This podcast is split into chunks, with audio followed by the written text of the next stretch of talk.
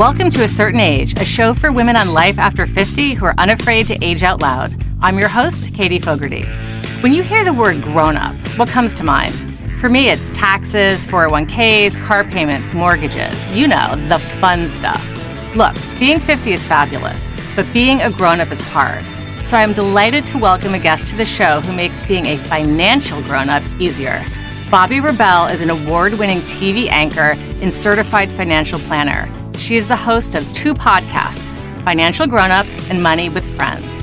And her book, How to Be a Financial Grown Up, is a personal finance playbook with engaging money tales and doable advice from some of the world's most successful people. She is here to walk us through why it's never too late to get your financial house in order and the steps to take after 50 to secure financial freedom. Plus, she has tips for helping us help our kids to become financial grown-ups too. Welcome, Bobbi. Thank you so much for having me, Katie. I've been looking forward to this interview for quite some time, and I'm so glad we made it happen because I know you are very busy. You are very busy as well because you wear a lot of hats. And, I, in a minute, we're going to dive into the nitty gritty of personal finance and and uh, giving me all the advice that I feel that I need. But I want to talk about these career hats you wear a lot of them TV anchor, author, you know, host of multiple podcasts, certified financial planner. How did you get here? Well, it was not the plan for sure. It's interesting because I had kind of a tumultuous time in my 20s. I had a brief marriage. I didn't know where my career was going. I just wanted to be, you know, exploring things and learning about the world and being a journalist. I became a financial journalist really because my father wanted me to go work on Wall Street. And this was the kind of the way to kind of make my dad happy but also do what I wanted. And he still wants me to do that by the way. But things evolved and I got remarried in my 30s, had a kid, instantly became a mom of 3 because I have two stepchildren that came to live with us. And we raised them here in New York City. And then by my 40s I found myself in you know sort of my dream job. And then what right tell me so i was by that point i had worked at cnbc i'd worked at cnn i had worked at pbs on the nightly business report and gotten on camera there before 30 which was my goal and there i was running the us business video for Reuters, which is the biggest news organization in the world. I was in my early 40s. I had a young child. I had these other two kids at home. And I kind of looked up and said, I'm really busy, but that's kind of it. I'm just really busy. I'm too busy to enjoy my life. And I came up with a plan basically to um, have you know to position myself for the next chapter of my life and that had to do with instead of just reporting the news and doing this, I was doing macro news, talking about the economy and interviewing tons of CEOs and traveling a lot and doing a lot of, frankly, reports about the Fed and corporate earnings and stuff that's not very tangible. And I wanted to get down to something that would be more personal for people. And so I took a deep dive into personal finance. I wrote the book, How to Be a Financial Grown Up, which you so graciously um, told people about. And I had planned to sort of retire from journalism in my 40s and just kind of write another book every four or five years and be a full time mom. But all these things came my way. And nice. so I've been having a wonderful adventure. I turned 50 last January and I found myself busier than ever and in so many different areas that frankly I did not even really realize existed. So, for example, I wrote this book and I was doing some speaking, but I didn't really love it because I was away from my family. And that was the opposite of what the whole quitting the corporate job was about. And so I fell into, and I shouldn't say fell into, through all of the networking I had done over the years and contacts I'd kept, um, I started doing corporate work. And now one of my favorite things is to work with brands. And so we were joking before we started recording that here in my living room, because of coronavirus, we're no longer filming in person. I work, for example, with NBC Brand Studio. I've worked with um, a number of clients. And right now, the primary client I work with is JP Morgan Asset Management. And we film this incredible series of um, 90 minute segments from my living room. And every week, I get to interview their thought leaders about different themes in the market. And it's been amazing. And I work with other brands like Tally, which is a personal finance app that helps people pay down their credit card debt in the most efficient way.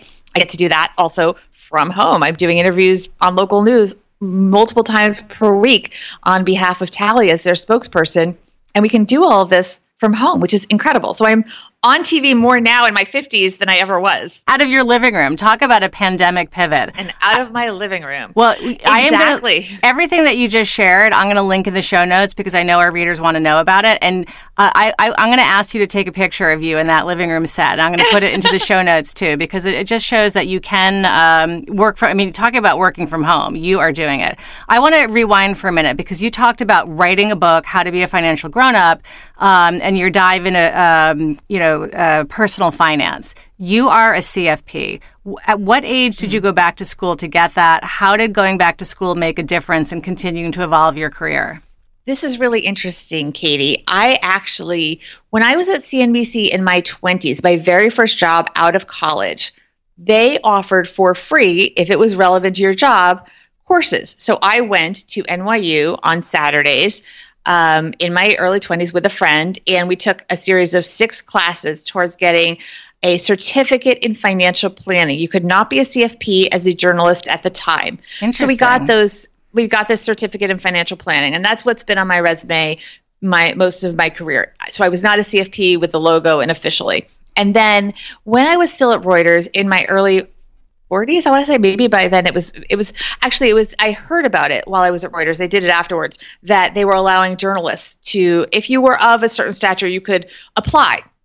And because I'd been doing um, business related news, and by then I was writing this personal finance column that was uh, globally syndicated for Reuters on personal finance issues, uh, they did give me the exemption. And by the time I had written the book, I decided that I wanted independent credibility when I spoke to groups because I wrote the book as a journalist. I interviewed people. I was not the expert.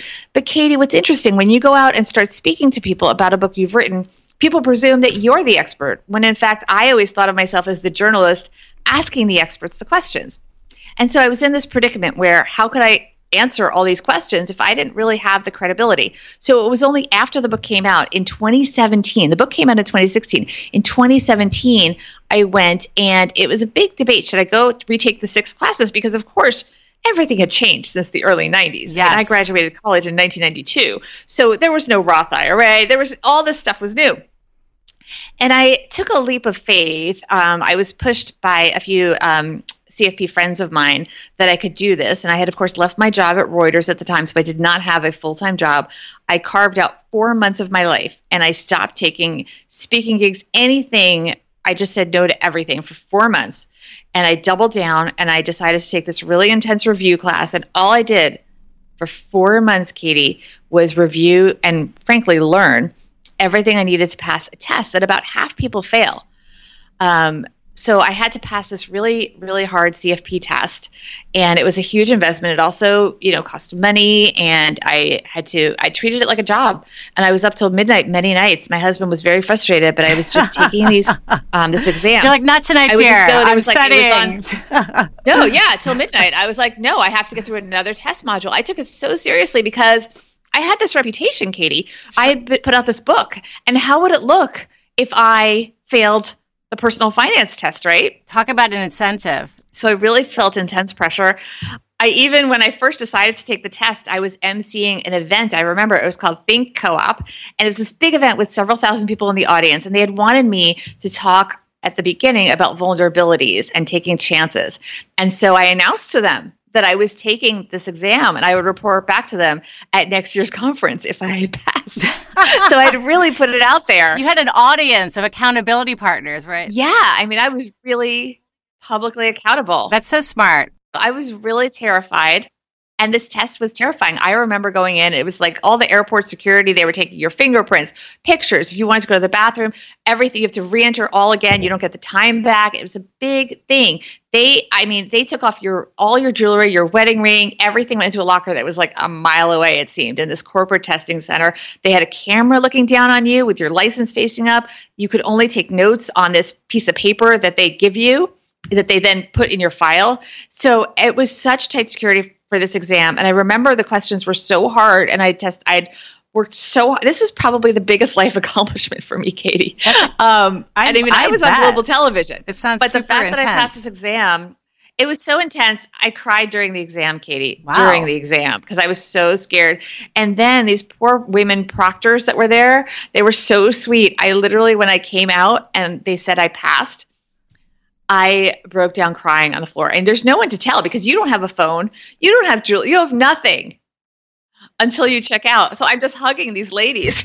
This is pre-COVID, I take it, but that is absolutely. Oh, way. This is 2017. I mean, I was just in absolute tears. You were so excited Absolute because tears. I mean, talk about throwing Yeah. your, thro- throwing your hat over the wall, like setting a goal for yourself, making yourself accountable, going for it, having that growth mindset, and recognizing that even you had a really awesome career at that point. Yet you said to yourself, "I need to keep nurturing it," which I think is so smart. That makes the difference for people. Is that when they nurture their career, when they invest in themselves, opportunities happen. Have you found that for yourself?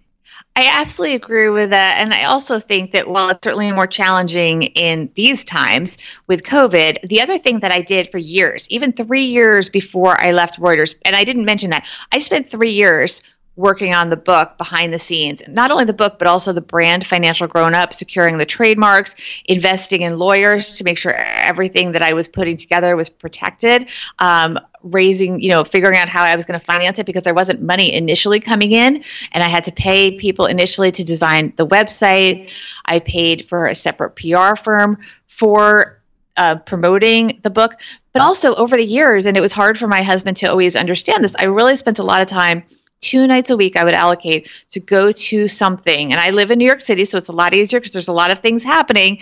But to go to events where I might meet people that became true friends, but also people that were in the industries that I wanted to connect with so that I had things in place when I did leave my corporate job. I did not just walk in one day and quit. I really laid the groundwork for years. Thank you for for sharing that. Thank you for sharing. Yeah, thank you for sharing all the behind the scenes work because it's so easy to think people are instant successes. Look at their book, look at their, you know, award-winning podcast, you know, Bobbi's being quoted in Oprah, but there's so much work that goes into it and I I appreciate you sharing that. All the pre-work that nobody sees. Like, you know, the the overnight success takes, you know, as you shared, 3 years. Um, I want I want Yeah. to talk for a minute about the name of your your book and your podcast. Your podcast, Financial Grown Up. Your book, How to Be a Financial Grown Up. Uh, I am a grown up. You know, I turned 51 recently, right? So by any measure, you know, I am a grown woman. But if I'm being like, totally honest with you, I am not sure if I am a financial grown up yet. What do you think makes somebody a financial grown up? Do you do you have a definition? I think it always changes, but what I'm thinking about now is understanding our vulnerability and the importance of paying attention to your money and knowing that you ultimately have to be your own backstop and know what you have and have that not only that game plan, but also the backup plans because so much has happened in this pandemic that could never have been predicted that we see more than ever how important it is to have a financial backup plan, not just for us, but for all the people that we care about. Yes, our kids, you know, I, I, feel like, you know, I'm joking about not being a title financial grown up. I, I've been muddling through the basics. You know, I know to pay my credit cards, try not to put too much on them, 401ks, you know, mortgage payments. But for me, the big uh, what if and the unknown is retirement planning. That feels really scary to me because there are so many acronyms involved with everything you need to do. And what retirement looks like right now feels so unclear. The economy is, is you know, a roller coaster what steps can I be taking? What steps can our listeners be taking, you know, tomorrow after listening to this show that's going to make them more financially secure at 60, 70 and beyond? The first thing to remember is that although, of course, no one ever said, Gosh, I have too much money in retirement, um, you shouldn't beat yourself up and you should calm down because, and this is Yay. actually ironically, I'm, it's, it's crazy that I'm going to quote them, but, but one of the experts that I interviewed um, at JP Morgan talks about the theme of course correcting that you know, you always want to have more, of course, for retirement. But if there's one thing this pandemic taught us is that, you know, you're going to wake up and it's going to be a new day and it's going to be okay. You're going to have, uh, you know, pretty much the basics. You may not have the five bedroom house. Maybe you'll downscale. You'll have a three bedroom house and that's going to be okay. Or maybe you're going to live a little differently. It's going to be okay. You know, things are always going to hit you that are unexpected. And the most important thing is to have your friends and your family there by your side. So whatever you do, never get into a panic because you can always course correct. And we have these things where people told us this is how you should want to retire. And we have all this marketing coming at us with the sunset and sitting in these beautiful chairs looking at it with our loved ones. And that's great. But also, it's going to be okay. It doesn't have to be their vision. So don't get caught up in all the marketing. I mean, I, I look back we had a huge i'm jewish we had a huge bar mitzvah planned for my son. Um, we've now pushed it back for a year. It was one of those big rah rah classic new york city parties and i was like life's short let's do it. And right now it's on hold and a lot of the people that are doing these similar parties are just having or weddings, whatever. You know, they're having a backyard party and or, or Zoom. The they're doing Zoom bar mitzvahs. We've got and Zoom, exactly, Zoom exactly, or a small family only backyard thing that's on on Zoom. And we have this vision, let's say, of the princess wedding that we all maybe wanted to have or have for our daughters, whatever it may be. And you know, it's also really sweet and a sign of the times when you have a really small wedding, and that's what everybody's having. It's more people say that you know your happiness is tied to basically having the same or more money, a slightly more money than your peer group. And I think there's something to be said for that, as much as we don't like to admit it. We just want to be able to do what we want to do with the people that we care about. Right. And I think that's where a lot of the financial pressure comes from. That's not to say you shouldn't have as much money as possible in savings. You should absolutely, if your income has not been impacted by the coronavirus, please save more what, what because you don't know what's coming around the you, corner. Is there a rule of thumb, a percentage that people should be saving? I mean, I know everyone's there's no one size fits all, but is there a like a, a baseline that you would recommend? I would not give a baseline because I think everyone should save the right amount for them. And I think there's also a balance. So some people might say, oh, no matter what, when you're young, what I tell the young people is no matter what, save at least as much as your company is going to match if you work for a company that has a 401k match. So that's a good baseline. Yes. But ultimately, the more you can save at the younger ages, the better. If you don't have money in the bank yet, well, you should save 70% if you can, 80%. But I don't know how they're living. And there's also a balance. I, for example, I'm so happy I took a trip with my son and my husband. It was only four days long because Iceland is so expensive. And I was really hesitant to do it. And my little sister said to me, You are being irrationally frugal. and I love that. Is, Irration- and it was I need to be irrationally frugal. And now, thank God I did that, right? And I only did four days because we wanted to do a top of the line trip. We wanted to do everything we wanted to do in terms of having a private guide, and we went into the volcanoes and stuff. So that meant a four day trip instead of a two week trip. That's fine. Um, unfortunately, a lot of plans like that are on hold with coronavirus. Use this opportunity to save up more money because we're not doing those things. Absolutely, I love I love the way you talked about course correcting and that there's a, there's no yeah. one size fits all solution. Part of the way we should be looking at re- uh, retirement is a mindset shift. You know, do we don't necessarily need what we've been trained to need by marketing, by the way we're living our lives. I do think that COVID has taught us that we need so many fewer things and expenditures than than we thought previously. So perhaps some of the the savings that you know, there's been so much negative to this pandemic, but one of the upsides, if if you haven't lost work, is you know uh, that you can. You're saving on dry cleaning. You're saving on commuting. I, I talked to a friend yesterday. He said, "I haven't put you know gas in my car in two months." So there there are ways to be saving during this time. Uh, I'm curious. Uh, Absolutely. I, you mentioned having a son. You mentioned having two stepkids. How do we balance saving for our retirement? You know, when we're, we're in the 50 plus b- bracket, how do you balance saving for retirement and funding your children's needs? Because raising kids is expensive, college is expensive. What's your thinking on navigating these priorities? Again, this is not a one size fits all situation. And this is something that I struggle with with my husband because you cannot borrow for your retirement. You can borrow for college. Yes. So it has to do with what your own situation is. For us, the balance basically is that we're paying for their college, but then that's it. They can come. My stepdaughter moved home after college, and we it, we choose not to charge her rent, but she has to pay for her own expenses if she wants to have a socially distanced dinner with her friends. Well, that's on her. So we're not paying her, you know, her grown up expenses. She's 23 years old now. We choose not to charge her rent. I know some parents feel that people should charge their adult children rent. That's not what we're going to do. But it's just a balance between what is right for you. But it's the most important thing is that you do not want to be financially dependent on your children. And when you feel that pull to give them everything and maybe save a little bit less for your own retirement, what I try to say to myself is you never want to be dependent on your children. You never want to make them feel that they have to help you. And if that means saying no to them when they're young adults, then that's not, that's a tough choice, but it's something you may want to consider and think about it that way. I, I, I totally agree. My, my mother, when I was young, often said that um, you, you know it's just what you said. You can't fund your retirement. So they she explained the choices they were making. Maybe we weren't taking a vacation every year. Maybe it was every three years, or paying for part. Of, they they paid for college, but we paid for our own grad school because they were smart to recognize they didn't want it. She said, We don't want to be a financial burden on you. How do you have those conversations with your kids? You have somebody who's, uh, I believe, a middle schooler, and then you have the older kids. Are you transparent with your kids about your income? Are you transparent with your kids about your spending and your goals? This is something that we are in a transitional phase with right now and what we've come to the conclusion of. So I'm I just turned 50 in January, my husband's 53, and one thing we decided to do for us, we for years only took vacations basically on points or visiting relatives because we were raising three children in New York City, which is incredibly expensive. Yes. And we now we made a big decision we joined a golf club, which turned out to be a great decision because of coronavirus. And we had a place to go this summer and have some fresh air, which was great.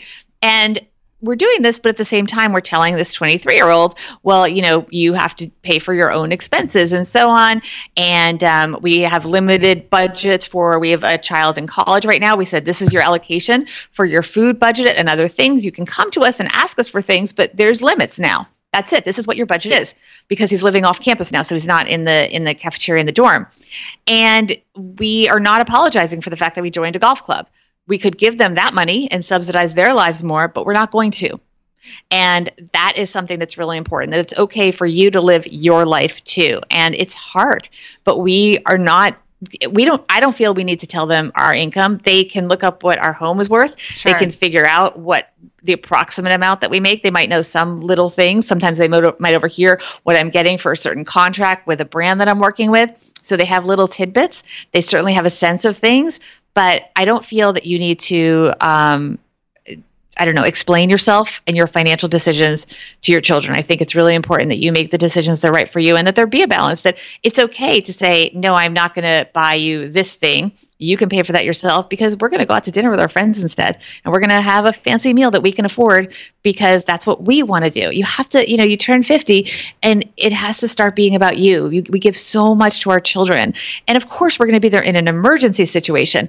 But, you know, if they want to go on a trip with their friends, they can pay for that themselves. Absolutely. And even if they're in school, they can find the money, they can get a job, they can be a little bit financially responsible for themselves. It's okay to say no to them. I agree. That's like it's the first step in raising a financial grown up is hearing the word no and recognizing that money is not an unlimited resource. It doesn't grow on trees, and that uh, you know when kids are young, if you haven't taken the the steps to say no or show them that there are limits, how would they know that there aren't unlimited resources? You know, the bank of mom is always open, yeah. the bank of dad is always open unless you close that bank. And we've had similar conversations with our daughter who's a sophomore in college.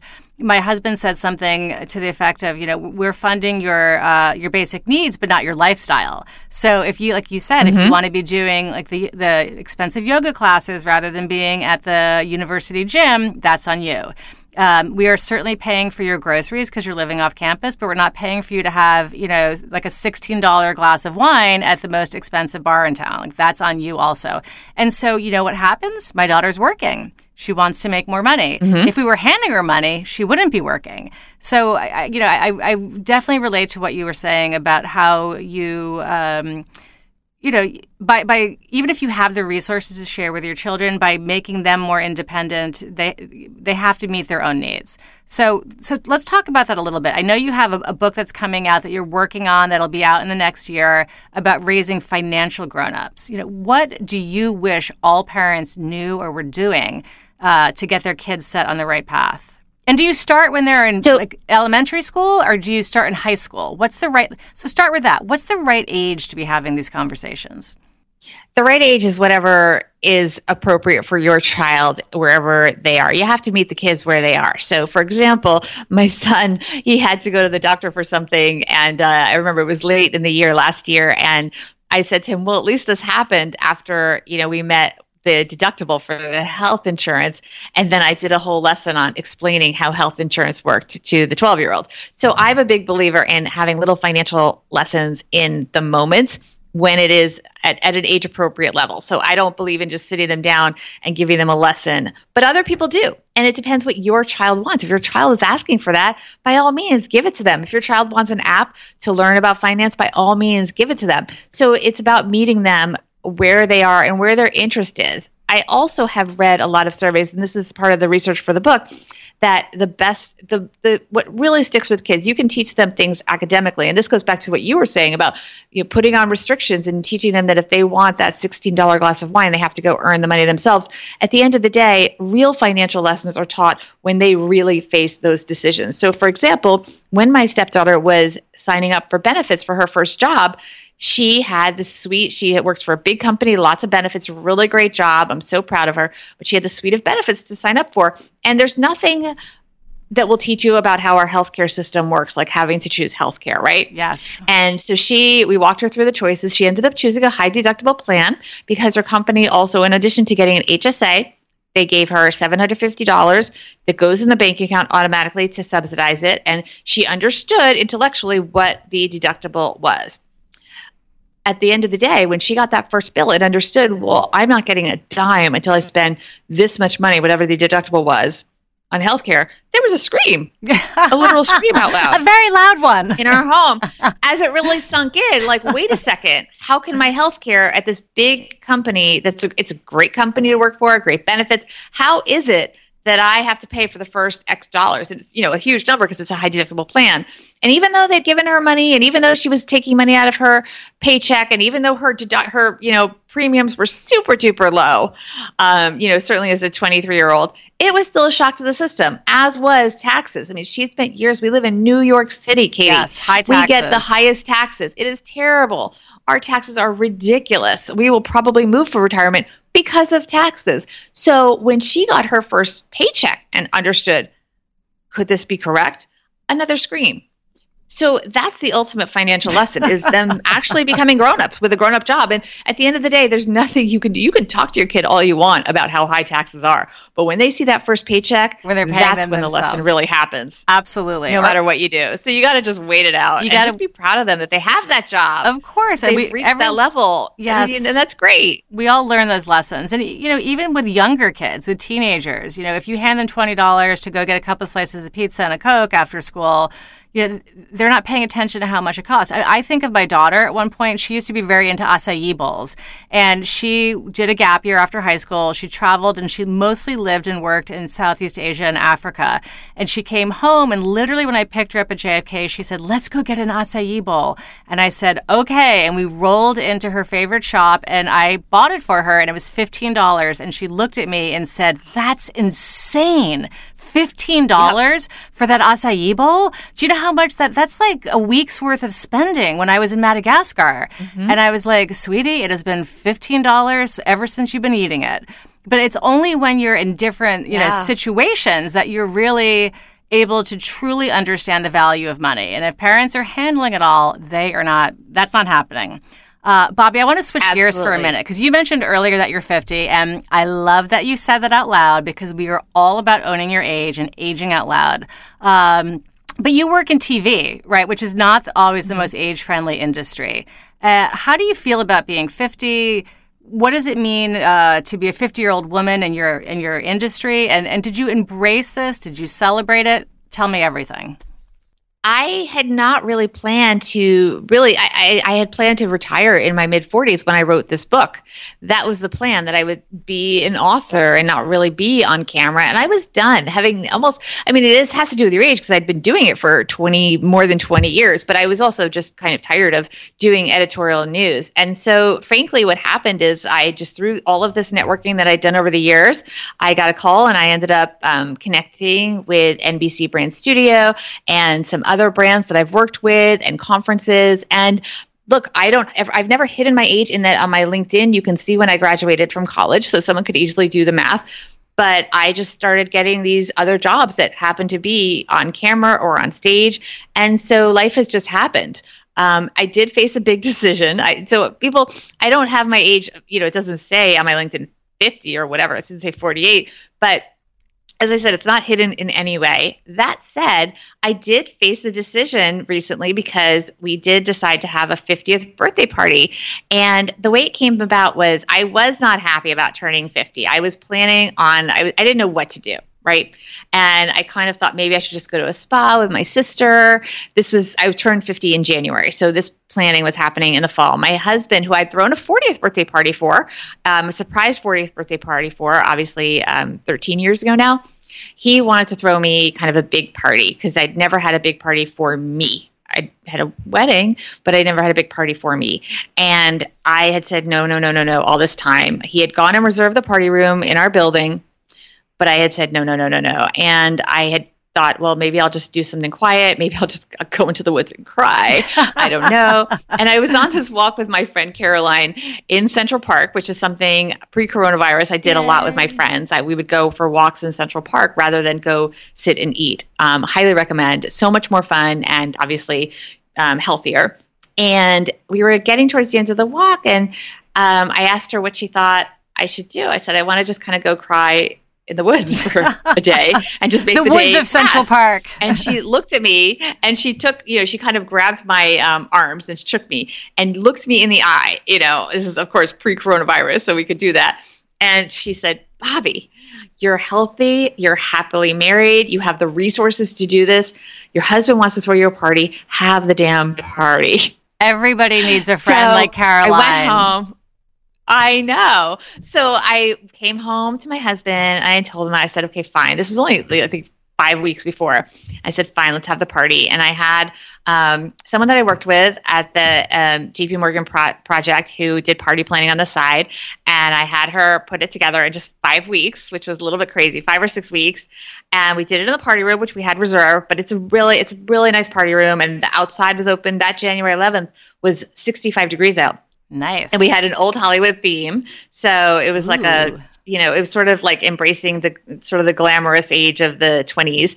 And we had, you know, all these themed drinks um, that were very fun. And, you know, it was a big party. There were like three or four bartenders and past hors d'oeuvres and a whole buffet and music. And there were screens with all these old Hollywood movies. And we had old Hollywood themes like lollipops, um, oh you know, those cake God, pops, whatever I you call it. it. it was really it was a really big fun party and i was so glad that and photographer so glad that we had this party because who knew it would be the last party it, right? it was it was probably everyone's last party and i love that you that you celebrated yeah. it you embraced this moment i think turning 50 is a huge milestone and to sort of throw your arms around it or to have caroline grab your arms and shake you and say throw the damn party is amazing advice.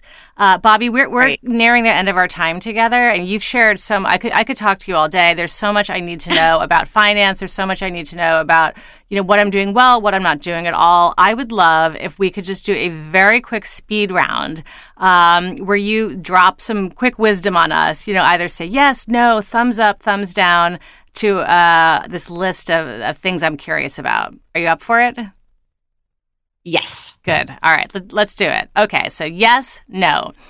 Automating deposits to your retirement accounts. Yes. Okay, good. Early withdrawals. Wait, from- I need to add something. I need to add something. Yes, go. You can also automate automate that there's an increase in incremental periods. So you can set it up with your employer that it goes up by 1% every year or whatever time interval you want. So not only automate them, but automate increases. Ooh, I love that. I'm taking that on. Okay. Early withdrawals from retirement accounts. No. No. Okay. Charging adult children at home rent.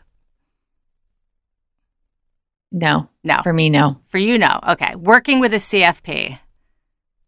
Yes. Using budgeting apps. Yes. Okay. Any any particular app to recommend? I know you work with Tally. Is that is that good for everyone, or is that for younger people? Is it? I I do recommend Tally. That is for managing your credit card payments so that you don't miss any late payments and you pay the lowest possible rate. So I do recommend Tally for that. Terrific. Okay. Telling your children how much money you make. Personal decision. I don't. Good answer. Renting versus owning. Owning. Paying your kids' college tuition. If you can, yes. It's a, the ultimate gift to Ask- have them graduate debt free. I love it. Asking your parents about their retirement financial planning. Yes. Retiring at all. Do we get to retire? Personal decision. Personal decision. I love it. It, it depends. How do you define retiring, though? I mean, what are you going to do? If what you enjoy is your work, why stop on principle? That goes to marketing that we talked about earlier. There's a lot of marketing that tells you you should stop working at a certain time and then sit on a beach and look out at the sunset.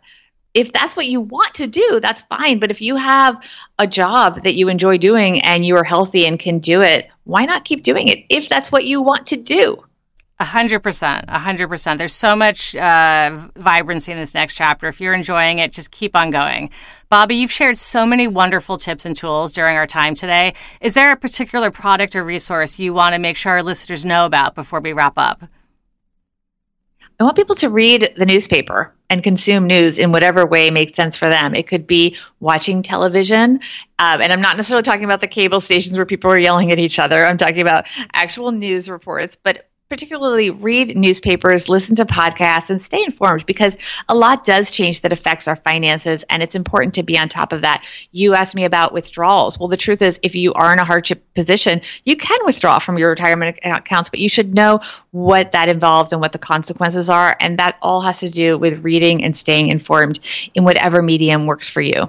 I, that's a, such smart advice. And I would encourage all listeners to head to Bobbi's website because when you sign up for her newsletter, you get this wonderful free download. It's 25 financial grown up tips from uh, a whole host of interesting people. And they, half of them are things I never would have thought of. It's easy, it's free, it's uh, it's smart. It'll make a difference. Bobbi, how can our listeners keep following you and all your money tips and learn more about your book and your your two podcasts? Thank you so much. Well, yes, my website is the center of all the things. So you can go to my website, get your free list of 25 uh, everyday money tips from our all star financial grown-ups get on my newsletter but please absolutely subscribe to my podcast um, financial grown-up and money with friends they're both really informative. Financial grown-up we speak with high achieving people and they tell money stories of when they became financial grown-ups and share everyday money tips. And then money with friends we have an amazing rotating cast of thought leaders that we discuss topical things on personal finance. So that's a great resource if you do want to stay on top of the news. We take the news that's relevant um, in the personal personal finance space and we discuss it. This season, our guest co hosts include David Bach, uh, who wrote The Automatic Millionaire. You might know him for his whole latte factor theory. We also Yes. have Farnoosh Torabi as a co host. Um, just amazing people. Grant Sabatier, who's known um, as a as a financial um, retirement early expert. Um, so many great people that we have in the cast this a- year. Um, so please definitely check out Money with Friends. What an incredible roster. Thank you, Bobbi. This wraps A Certain Age, a show for women over 50 who are aging without apology. Thanks for listening.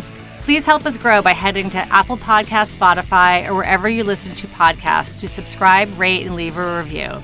And visit us at a for show notes and bonus content. Special thanks to Michael Mancini Productions, who composed and produced our theme music. See you next time, and until then, age boldly, beauties.